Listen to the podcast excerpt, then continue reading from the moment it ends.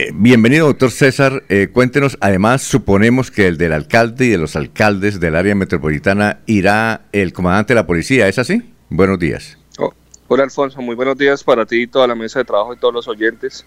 Eh, sí, claro, en el Consejo Metropolitano de Seguridad y Convivencia están los, diferentes miembros que son interesados en el tema de seguridad metropolitana, donde están los cuatro alcaldes, está la Fiscalía, está el INPEC, está el ICF, y lo que buscamos es que bajo este hecho metropolitano podamos lograr eh, eh, que se tomen las diferentes estrategias ahorita en esta ola de, sicariatos que ha vivido la ciudad-región. Ahora, eh, todo se supone que es por el microtráfico, ¿no es cierto? ¿O habría otra razón?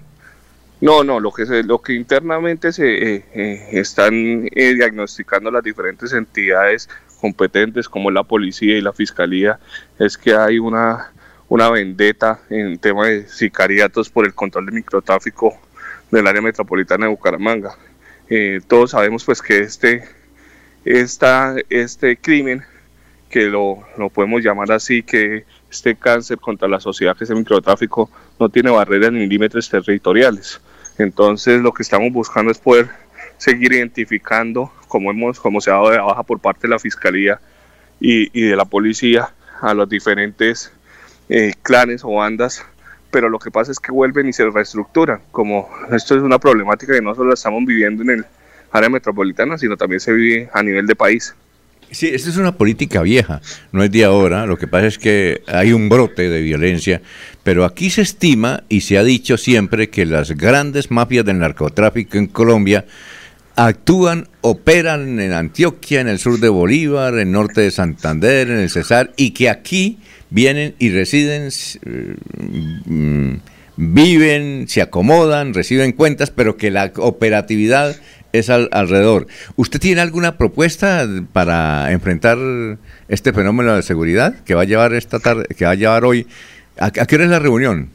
Eh, eh, es, a, las 2 de la tarde, se citó. Es, eh, extraordinaria de acuerdo a las solicitudes del ingeniero Juan Carlos Cárdenas como alcalde núcleo. Y pues no, la propuesta es uno primero que se pueda con ese espacio donde están sentados todos los mandatarios de los cuatro municipios y todas las entidades competentes, podemos mirar a ver cómo se puede generar un tema, una estrategia a corto plazo, porque tiene que ser ya en temas de unos cordones de seguridad del el área, conocemos muy bien cuáles son las entradas y las salidas y mirar cómo se están operando y dónde, dónde es que se están dando estos diferentes atentados, estos sicariatos, para mirar eh, eh, cuáles son las bandas que se están haciendo y volver a, a intervenirlas como se, se, ha hecho. Sabemos que hay dos bandas en lo que ha expresado la Fiscalía y la Policía, una que es pues la, la del norte, la de Pichi y la otra es la, de, la banda, la, la del sur.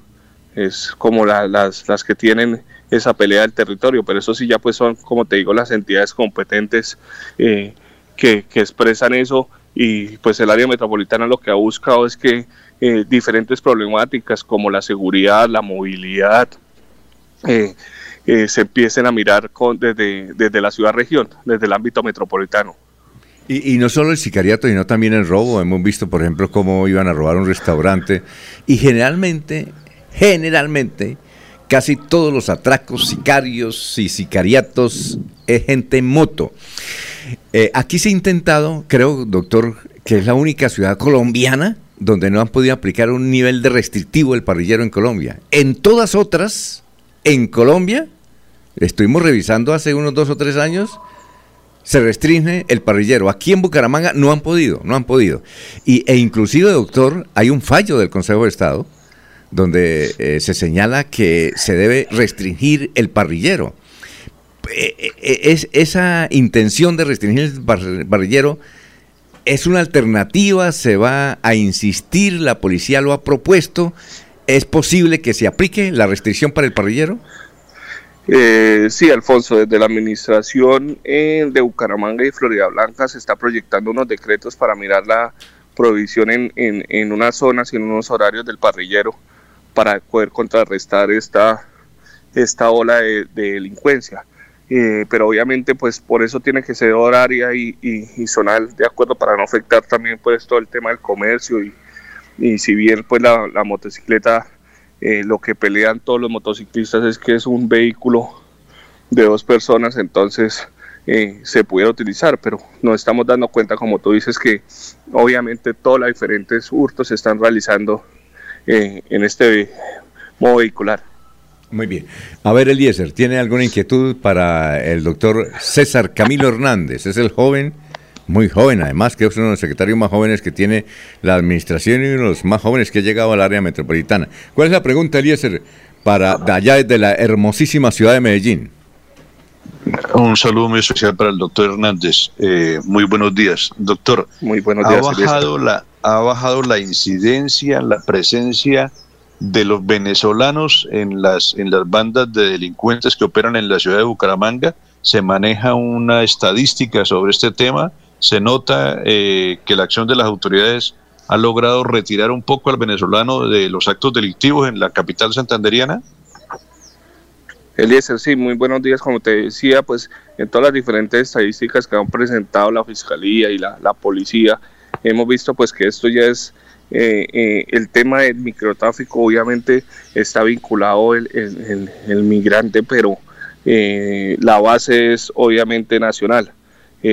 Ahorita pues, esperamos que para las 2 de la tarde mostremos y miremos cómo están conformadas obviamente estas bandas y de acuerdo a eso es, como le, le, decía Alfonso, cuáles son las diferentes estrategias a corto plazo, podríamos decir, de choque ya para poder mirar eh, y contrarrestar este, este delito.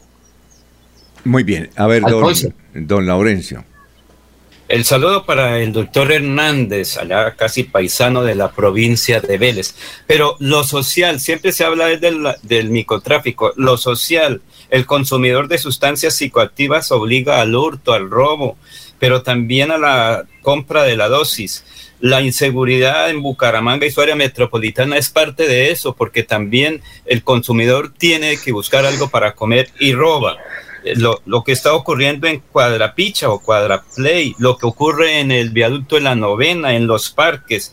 Es decir, y lo que finalmente mucha gente dice toca robar para mandar plata al exterior. Todo esto no es el desarrollo de esa inseguridad que vive Bucaramanga, porque no le da miedo salir a las calles ahora del área metropolitana, de los municipios. Laurencio, muy buenos días y saludos. Sí, como les venía diciendo y ustedes, eh, eh, este tema, de, si uno ve el organigrama y el comportamiento de todo este tema delincuencial del microtráfico o narcotráfico, obviamente eh, pues vienen, y como lo decían al, principio Alfonso, se trabaja pues es en las diferentes ciudades grandes y se empieza a desenvolver en las ciudades pequeñas. Este microtráfico lleva obviamente a que la gente pues por acceder al vicio, por acceder a, la comida, a tener un sustento, realice las diferentes acciones delictivas. Entonces obviamente hay que es, eh, darle el golpe a las estructuras fuertes para que dejemos de, que dejen de permear a la sociedad civil. Eh, obviamente es un tema también de, prevención, o sea, yo creo que el microtráfico es el cáncer más grande que tiene Colombia y que afecta a todos los diferentes eh, sectores, los, la niñez, la juventud, eh, los adultos también, porque eh, mientras no nosotros como gobierno podamos llegar con diferentes programas y proyectos que podamos generar un espacio para ellos que tengan de diversión, de esparcimiento, de recreación, de formación, pues obviamente van a seguir eh, ahí a, la deriva para que puedan llegar todos estos malandros y, los utilicen para el proceso del microtráfico. Eh, doctor César Camilo, ah, eh, ¿qué es lo que está adelantando el área metropolitana sobre el registro de las motos y cómo va ese sistema? Sí, Alfonso, nosotros precisamente como te comentaba en el tema de ver las diferentes problemáticas de movilidad, seguridad, acción climática, eh, de manera metropolitana, estamos, eh, generamos en el Comité Sustentable Metropolitano de Movilidad un software, una plataforma para que estas motos, eh, los legales, se puedan inscribir y tengamos referenciados y esto nos ayuda también, obviamente, un control y el comportamiento de las motocicletas. estamos hablando de 300 mil motocicletas en, en el área metropolitana de Bucaramanga.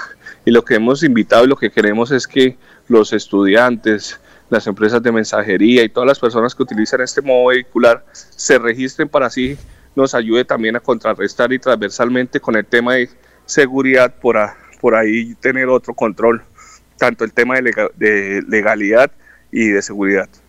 Muy bien, ¿alguna otra inquietud para terminar con el doctor eh, César Camilo Hernández? Ah, eh, bueno, eh, el doctor Julio tiene, doctor Julio, ¿usted tiene alguna reflexión? Ah, bueno, el doctor Julio no está. Vamos a ver con Laurencio. Señor eh, director del área, y todos los alcaldes, sus secretarios de gobierno van a estar esta tarde porque es una situación metropolitana y que se deben tomar medidas metropolitanas porque el delito ya es metropolitano, la situación es igual en Girón, en Florida Blanca, Piedecuesta y Bucaramanga. ¿Todos van a asistir? Sí, es, eh, como te digo, pues eh, la, la invitación se le hizo extendida a todos los miembros donde están vinculados los cuatro eh, alcaldes con sus secretarios de, gobierno y lo que queremos es, eso, o sea, siempre lo hemos dicho y no, no queremos que estos hechos metropolitanos, tanto de movilidad como seguridad, se queden solamente en papeles, sino que tengamos obviamente pues eh, eh, acciones contundentes, resultados y si no y si no lo generamos pues solamente van a quedar en, en, en esas reuniones pero no se está dando lo que se necesita para la comunidad, para la ciudadanía. Perfecto, muy amable, doctor César, muy amable, muy gentil. César Camilo Hernández. muchas gracias. Eh, director del área metropolitana por haber estado aquí en Radio Melodía.